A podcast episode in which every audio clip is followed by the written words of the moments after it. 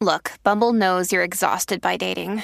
All the must not take yourself too seriously and 6 1 since that matters. And what do I even say other than hey? well, that's why they're introducing an all new Bumble with exciting features to make compatibility easier, starting the chat better, and dating safer. They've changed, so you don't have to. Download the new Bumble now.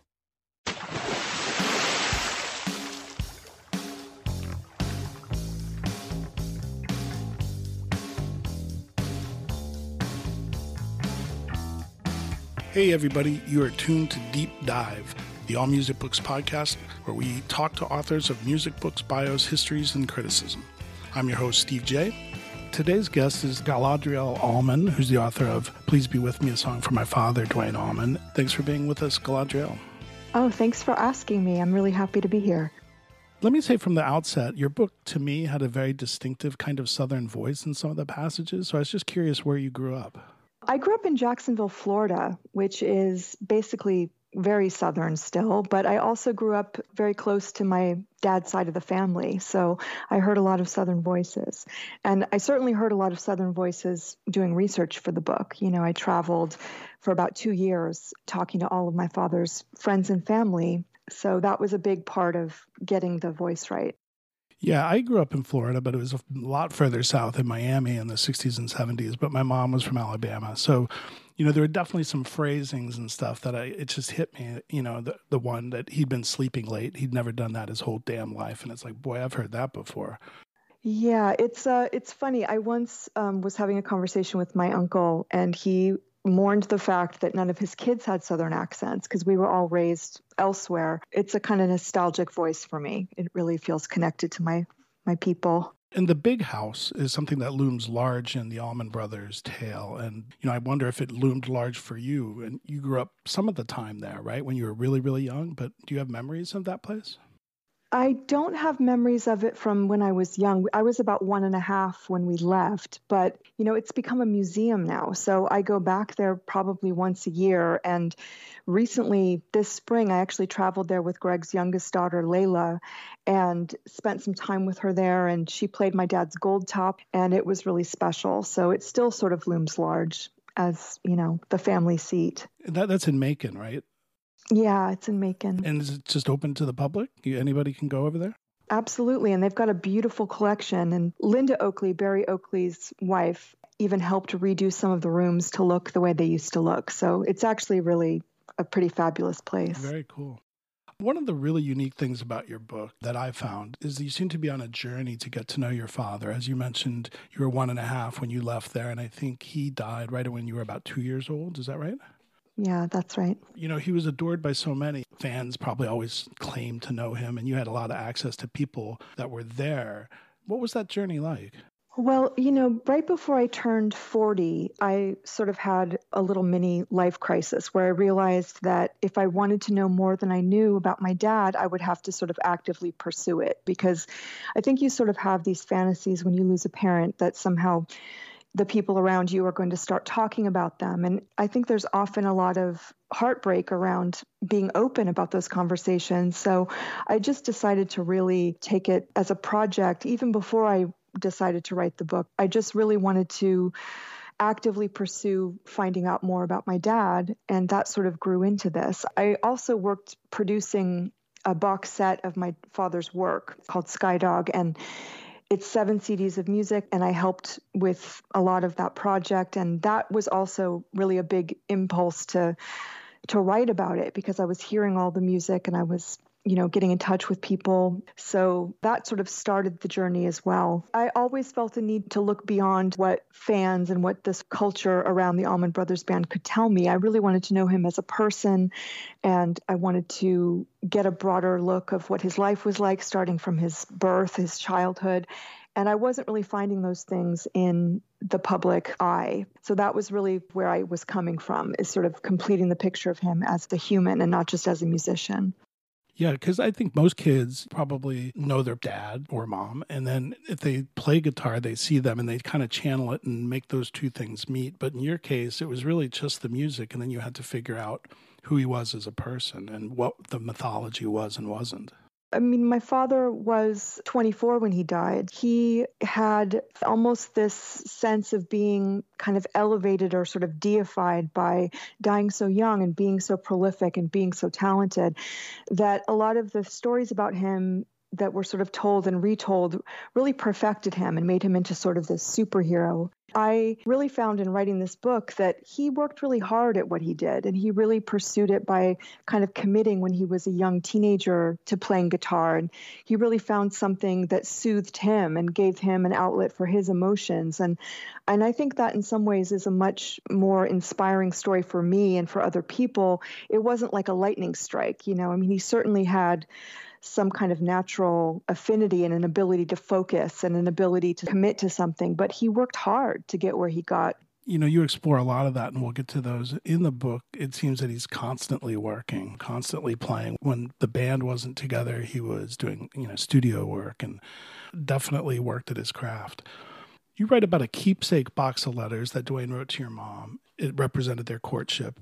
And I found it really interesting. You mentioned that his handwriting was very neat and even, and then the clarity of his voice startled you. What did you learn about from those letters? It seems that would have been really emotional. Yeah, the letters are amazing, and I reprinted some of them in the back of the book so you can see them. I mean, I, I think the other thing about the Allman Brothers Band and the sort of myth around the Allman Brothers, it's almost this southern root that gets simplified in a way, and you think that people are going to be like super casual and kind of redneck. I mean, there's all these kind of associations that are very not precise about who they really were. And they were actually really kind of refined and smart and expressed themselves beautifully and had this kind of sophistication. And just to hear the way my father put language together, even when he was sort of folksy, there's a letter that came up recently where he said that I was fat as a hog. He had that southern gab, but it just had this kind of quality of articulateness and intelligence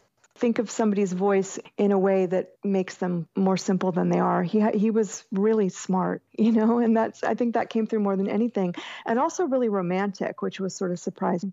They were a treasure trove for me, and it wasn't just letters to my mother; it was letters to his mother and his cousin Joe Jane, and letters that he wrote to friends it really did make me realize he was very knitted into his life and really kept in touch with people and was proud of what he was doing, was expressing himself about it. So that was all just great to find. Did you know about this box before you started this project? I did, yeah. No, I knew that there were letters, but I found other letters along the way to other people that I didn't know about. But yeah, I had I had known about my mother's letters. I don't think I had read all of them. I think she had reserved some of them because they were more personal. But yeah, they're sort of her treasures for sure. Well, you know, it's nice to hear that it's kind of your dad's voice in his story. Uh, you talk to a ton of people in the book, but you know, those letters certainly articulate who he was at that period. And like you said, they were so young.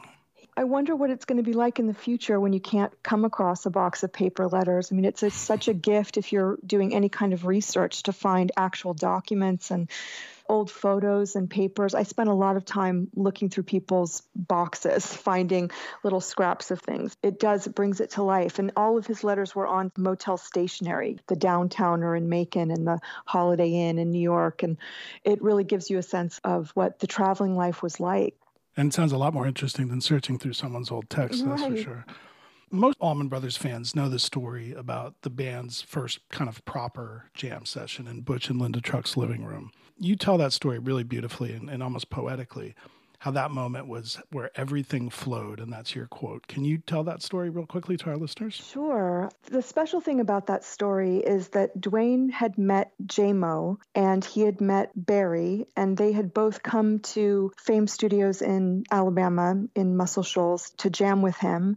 He knew Butch Trucks from a previous life in the Allman Joys. They had toured around the South and played a lot of the same clubs that Butch had played in a couple of different bands. So he knew him him and knew that he was in Jacksonville. He went to Jacksonville to see Berry with Jaimoe and pulled in Butch trucks. Well, Berry was playing with Dickey, so he pulled in Dickey, and it happened sort of organically. You know, everybody ended up in the same room. It was sort of casual. They were going to, you know, plug in instruments and stand in the living room and play music together. To, to hear Butch talk about it was really incredible. He loved to tell this story. It really took on a life of its own and it opened up, and everyone went from riff riffing on sort of blues standards to really exploring and sort of bringing all of their own musical taste to the table. And it got kind of psychedelic and it got more rock. Right away, it was all there. And they played for three hours and just, you know, met each other where they were it was an experience that none of them had had before. As much as they'd all been working musicians in club scenes and in bands that they put together, it was a bigger sound, it was a different sound, and it really excited them. The sort of beautiful period on the sentence is that, you know, my dad apparently said anyone that doesn't want to be in this band has to fight their way out of this room. You have to get through me because he was so passionate and excited about it. That's pure Duane from what yeah. I've read of your book. He waited a bit to bring Gregg in. Very much your dad's band, but Gregg's voice is equal parts, I think. I can't imagine anyone else fronting that band. And that was the moment, really, where Gregg found himself too within that music, even though they had played together. But that was the moment, right? The band that they were in together just before the Allman Brothers was called the Hourglass. And by all accounts, the Hourglass was a really great band. You know, they actually played a lot of covers and a little bit of original music. Gregg had started writing songs. They signed a contract with Liberty Records in Los Angeles and were really asked to sort of become more of a psychedelic band. And it wasn't really who they were. They had the sound that they weren't happy with. And they started to play blues and on their own time, and it was rejected by their label. So there was this sense that they were all headed toward that music. That was the music they grew up with, that's what they loved. But Gregg had stayed in Los Angeles to sort of fulfill the Hourglass contract, and Duane had gotten really fed up with it and had left him. And so they had been apart for nine months, which was the longest they were ever apart in their lives. And Duane had left to go and be a session musician, basically. He went directly to Fame Studios and kind of convinced Rick Hall to take him on. And Gregg stayed behind in this crazy Los Angeles scene and they were estranged and they were actually you know it was sort of a big argument between them. So they weren't actually speaking. And the first time that they spoke was when Duane called him and said i've put together a band and you're the only one that can sing for my band. And gregg would really say that it was one of the biggest compliments he ever got and he got on a plane. We're speaking with Galadrielle Allman, who's the author of Please Be With Me, a song for my father, Duane Allman. One of the things in the book that you do remarkably well is break down the music. I mentioned to you off air, and you said, No, I'm not a musician, but it's definitely in my blood.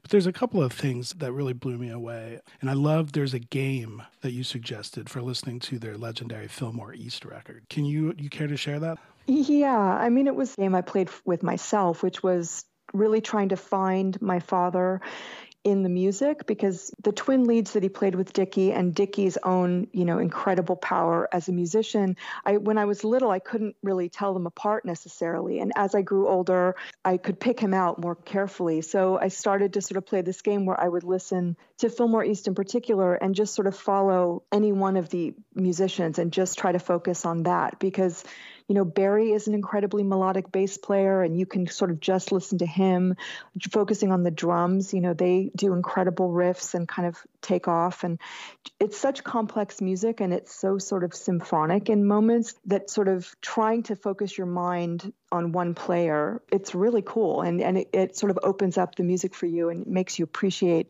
what each of them were doing separately. So that was sort of my game it's a lot harder than it sounds too. You're right about that because after I read that, I tried that, and you know the beauty of their music is how it kind of rises and swells together, you know. And at some point, I'd be listening to it, and then I'd be like, "Oh, I'm lost. I'm on this other guy now," and right. you know, I get back into what they're all doing together. But um, I thought that was a really neat thing to learn the complexity, as you said. You know, another thing that I, I, really liked is per Johnny Sandlin, who was the recording engineer for that album, and how, how they mixed it, which was really fascinating. Yeah, I mean, they really wanted, especially for the live album, they wanted to capture what it felt like to be an audience member looking on the stage. So it's actually mixed in in the exact way that they stood on stage. So if you're facing the stage, Duane is to your left and Dickey is to your right. So it makes it easier to find which one's which. And it also just shows the sort of loving detail that they put into crafting the experience of listening to that album. Mm, that's that's amazing. Yeah. Also, in an, in an effort to understand the scope of your dad's work, uh, you put together a list of all known Allman Brothers shows from 1969 to 1971. And as you mentioned, you know these guys are definite road dogs, and that's a staggering project. Uh, what did you learn from doing all of that work? Well, I tried to do it. I mean, one of the main things I learned is that it's almost impossible to do because they also would stay an extra night somewhere or play a free show that isn't listed anywhere or play in a park and not record it. So, you know, I did the sort of official shows. I typed them all up, and even typing them was exhausting in one sitting. I mean, it's hundreds and hundreds of shows from 69 to 71. It's staggering. It's hundreds and hundreds of shows. And I really got an appreciation for the fact that there was no downtime. I mean, they were touring like over 300 days a year in 1971. So it's really impressive. And at some point, I really do hope to get an absolutely complete list. And it's something I sort of still want to do. So it's public record because it's pretty amazing. I'm sure those fans are quite completists and emotional about that band. That'd be a very interesting project. Yeah, and fans are an amazing resource for all kinds of information. I mean, even pictures that surface that that are people's snapshots, you know, there's still new things surfacing that people find. So yeah, I mean, and and the big house is a great place to take it if you have photos or if you remember a show that was obscure or they came to your college. You know, the big house is really the place to sort of tell those stories of course, the session work your dad did is also remarkable, and most of the time that was before the band really took off. Although there, he seemed to be going in and out of session work all the time, right? And uh, you know, some of that list it's Aretha Franklin and Wilson Pickett, and, and of course Eric Clapton. Derek and the Dominos is a high point of rock and roll. Um, but unfortunately, as I learned in your book, not necessarily a great business decision for your dad. Can you touch on that story? Well, sure. I mean, it wasn't a business decision. It was it was the inspiration of meeting one of your heroes and and an equal. You know, I think that was really what was going on. I mean, it was pretty casual. You know, Tom Dowd took Eric Clapton to an Allman Brothers concert while they were recording Derek and the Dominos in Miami. He was really impressed with the band and asked them all to come back and jam. And they did that. And he plucked Duane out of that and asked him to stay. And so it wasn't something that was covered by a contract or was thought about in a business kind of way. His manager did call him and say, you know, don't play a note until we've gotten the financial side hammered out. But that didn't really stick. And there wasn't a signed paper contract. And yes, for later in, in my life, it became a big issue trying to get him acknowledged for that because there there were royalties paid and it went on for years and unfortunately they had completely stopped. So i was yeah i was involved with trying to correct that for almost 20 years. I pursued that. And let's just say that eric clapton's very powerful now and that's a really big part of his legacy and he's well protected. You know he has the best legal advice he can have i'm sure. So Duane wasn't paid equally to what he the work that he did. Let's just put it that way right? And you've got, you know, one of the legendary records. And I'm sure that no amount of lawyering was going to say to Duane, don't go in there and play with your peer who, who's a legendary figure as well. He, he was going to play. Of course. And and you know, I mean, the times were such that they weren't thinking about money at all. You know, I mean, the, when the Allman Brothers started, they were surviving on checks that some of the roadies had from the VA and they were buying groceries with that money and they were sleeping in one person's apartment with mattresses all over the floor. I mean, money was never the point. And it was a really, you know, they were struggling. They were they started with nothing because they wanted to be together and focus on the music. And my dad said this later to Butch Trucks, you know, the money's going to come in and the fun is going to go out. So in some ways, money wasn't on Duane's mind really ever. I mean, it was nice once it started coming in to sort of be able to get by without thinking about it, but that was never the point. Plus, there were also, what, they 21, 22. Easier time for sure probably my very favorite part of this book. It probably coincides with the Duane Allman anthology, which I've had on for years, and I just love that music. But you had these conversations with Rick Hall of Fame Studios. Can you talk about some of the things that you learned and the people you spoke with from that period? Rick was such an amazing character, you know, in life and in music. I mean, his story is just remarkable. And I hope people have seen the Muscle Shoals documentary that really tells Rick's story in detail. Johnny Sandlin, who was my dad's best friend and was a member of the Hourglass. He was the drummer and he became a producer that worked with the Allman Brothers throughout their early years. He took me in his car, drove me to Fame Studios to talk to Rick. And almost as soon as I stepped through the door, Rick just launched into talking about my father. He had clearly told the story many, many times, but he was incredibly warm and he was really lively. So I really tried to capture quirks of his language and his enthusiasm telling the story. You know, he would say things like, you know, Duane would hug his neck and he would say things to Duane like, you know, stop nipping at my ankles and they loved each other and they were really different. You know, Rick was sort of conservative in his approach, very hardworking, really focused. And my dad came in there dressed like a hippie. And in 1968, 1969 in Alabama, they had never seen anyone like him. You know, he pulled up in a milk truck wearing bowling shoes with hair down to his shoulders. And those were the sort of great details about the culture shock of having Duane walk in. And he really just earned his spot by playing. He started to just play guitar and Rick couldn't deny him. And to his credit, Rick immediately threw Duane into sessions with some really seasoned, incredible R&B players. I mean, you know, Arthur Conley and Wilson Pickett and Clarence Carter within like a week of knowing him he was he was really had faith in him so out of that came some incredible songs you know I would have loved to have seen some of those faces when they walk in and he's in there in his bowling shoes and ready to go. And yeah. Now, it, it was also Duane's idea for Wilson Pickett to record Hey Jude, wasn't it? It was. I think that was a favorite story of Rick's to tell. And it was pretty incredible. I mean, basically, the way that my dad dressed and his whole kind of vibe was really shocking. And it was also really segregated. And even though Wilson Pickett was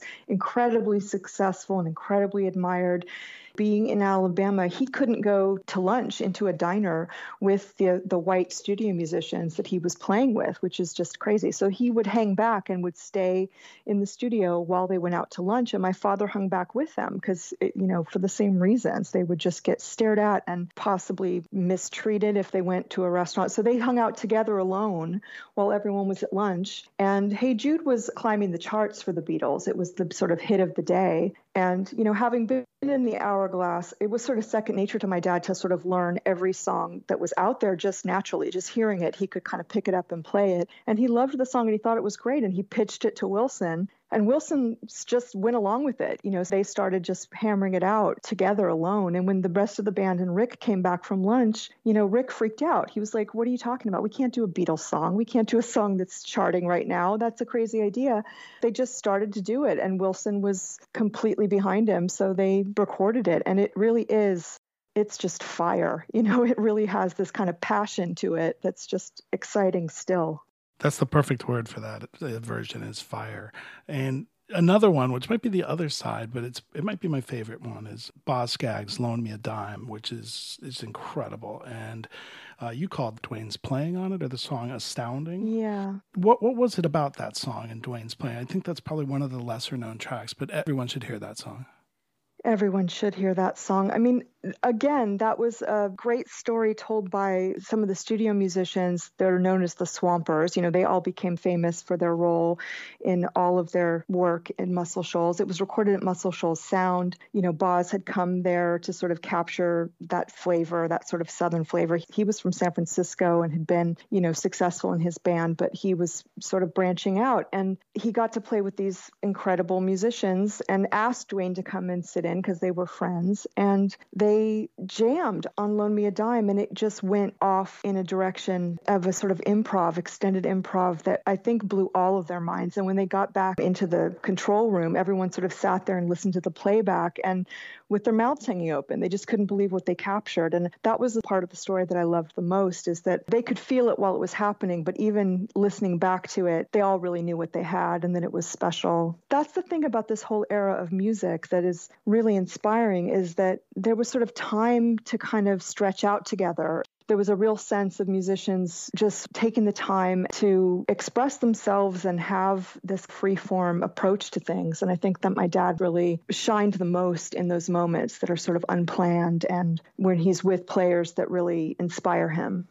Yeah, and I think the diet on which, you know, these guys from uh, Daytona or, or, Macon or wherever they're all from, you know, what they're consuming musically is just so diverse as well. Uh, and that's, you know, the jazz of the day and the country and the blues. And it was just, you know, you're listening to so much and just kind of funneling it all into one idea. It's, it's really amazing. And it's not around very much anymore. Well, right. I mean, I think that that really is the strength of the Allman Brothers Band is you can almost go through the whole band and talk about what they were bringing. I mean, Jaimoe really brought jazz. He brought a completely different background and he brought records with him and they were listening to it. And then, you know, Butch was a sort of a classically trained drummer. He had played sort of symphonic music. He had played in a marching band. You know, he had this kind of metronome style and he had been in a folk band. He had been playing sort of Dylan songs and he was coming from there. And I mean, Dickey really came from a family band and the musicians that were playing real Americana, sort of Southern bluegrass infused, you know, music that was really technical and loved kind of country swing and that kind of, and but also loved Django Reinhardt, you know, so he's bringing in that. And then Berry loved the Grateful Dead and had this real ethic about community and playing for the people. And he had this kind of hippie aesthetic. So everybody was bringing in what they loved. And of course, Duane and Gregg loved the blues. They brought in their love of B.B. King and Robert Johnson and all of that. So it is kind of this incredible soul stew of everybody's taste. Hello, Pantheon podcast listeners. Christian Swain here to tell you more about my experience with Raycon earbuds.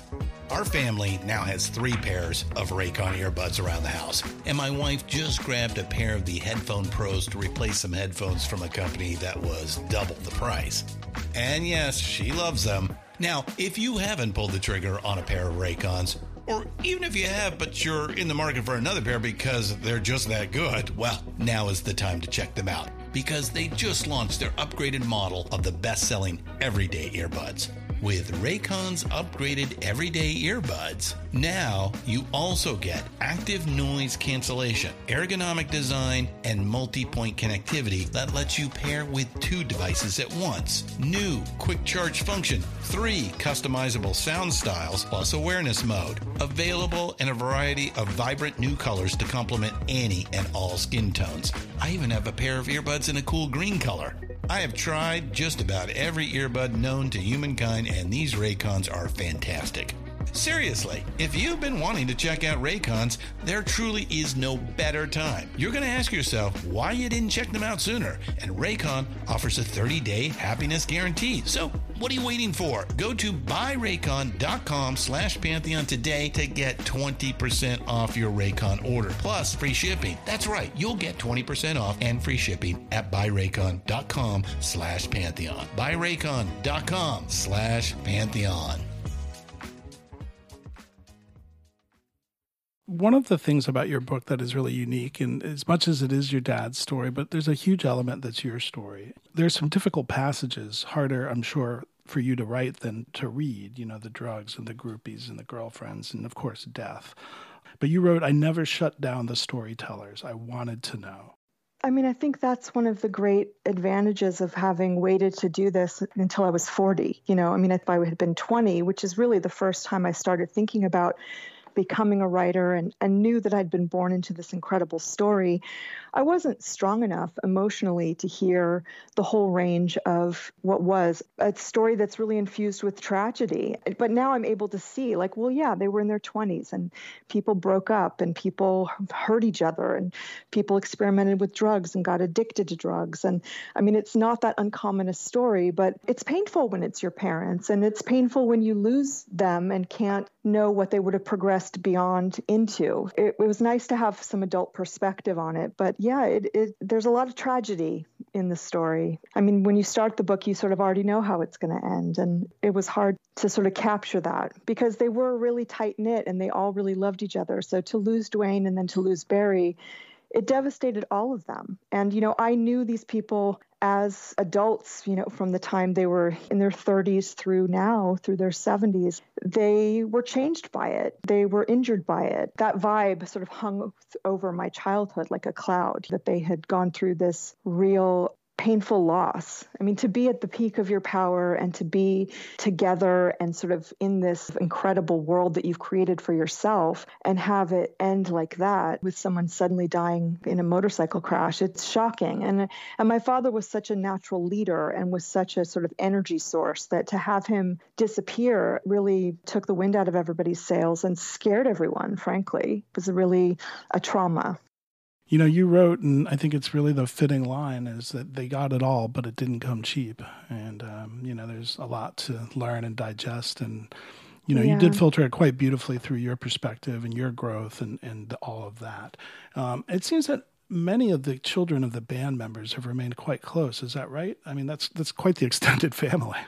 Yeah. And, you know, Gregg's children and I have gotten especially close in the last few years, losing Greg. The thing about this family and this story that's really wanted to capture as well is it is about surviving loss. For me, that was really something I had in common with my uncle. He would sort of look at me and I would look at him and we would both think of my father. And there was this sense of like, I know what you lost and you know what I lost. And that was a bond for us. And all of the kids in the family, Brittany lost her, her father as well, Berry Oakley, and all of the kids lost their fathers to the music. I mean, everybody was sort of raised by their mothers and watching their fathers live out in the world most of the time. So there is this feeling that the kids share a story as well and share a real bond with each other. So yeah, we're luck- we're lucky to have each other for sure. Oteil Burbridge, who played bass in the Allman Brothers for 17 years, he wrote a beautiful piece about you and your book on his website, and everybody should go check that out. What's your relationship like with Oteil, and, and what did that mean to you? It was just incredibly touching. That was truly one of the most incredible things to come out of this. I mean, Oteil is an incredibly sensitive, warm, generous guy every year the Allman Brothers would play a month of shows in New York City on the Upper West Side at the Beacon Theater, and it was re- it was really like a family reunion for all of us every year. So I very proudly personalized a book for each band member and some of the road crew and some of the family members, and took a box of books and gave them to everybody. And that was really, you know, that was a great feeling to do that. And within a few days, you know, Oteil was calling me in the mornings and saying, "Oh my God, I just finished chapter three. I can't believe I didn't know that story." you know, so he was like, he was really responding to it in real time in this incredible way. And then, yeah, when he finished the book, he wrote an open letter about it. And it's really, really beautiful. And I think one of the main gists of it is really that I told the women's story. You know, I was telling the story of my grandmother, Duane and Gregg's mother, Geraldine, and my mother and the children. And it was sort of replacing a piece of the story that Oteil, coming from the music side, didn't know. And that was incredibly gratifying. The book is Please Be With Me, a song for my father, Duane Allman. And Galadrielle Allman, we'd like to thank you so much for joining us. I know the book's been out a while, but hopefully you get a new uh, cache of readers here. It's definitely, I've read hundreds of books, but this one is, is really special. And uh, I congratulate you on that. Oh, thank you so much, Steve. This was really a pleasure. You know, that's the great thing about making something like a book. It stays out in the world. So I hope that people still find it. And if they like it, pass it along to a friend. And hopefully it's out there having a life of its own now. So I'm super proud to do this. You should be. It's a great book. Well, thank you, Galadrielle.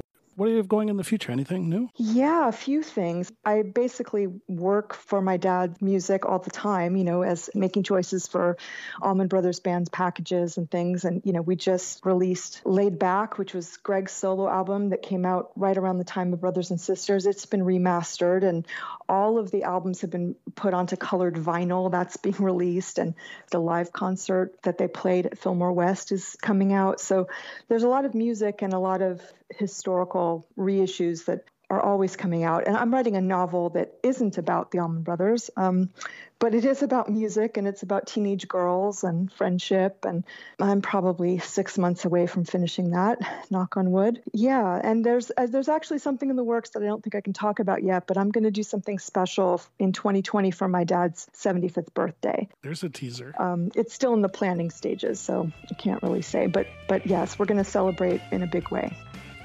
If you'd like to find out more about his book, please visit allmusicbooks.com and you can buy it through our site. You can also check out the rest of our deep dive episodes there. I'd like to thank our engineer extraordinaire, Steve Folsom, who can be found at www.fullsound.com. Finally, a big shout out to Frankie and the Pool Boys for their one of a kind music played throughout this podcast. You can check them out at frankieandthepoolboys.bandcamp.com and on all the major streaming services. Please support your local and independent musicians and writers. We're out until the next time, and thanks again for tuning into Deep Dive, and All Music Books podcast.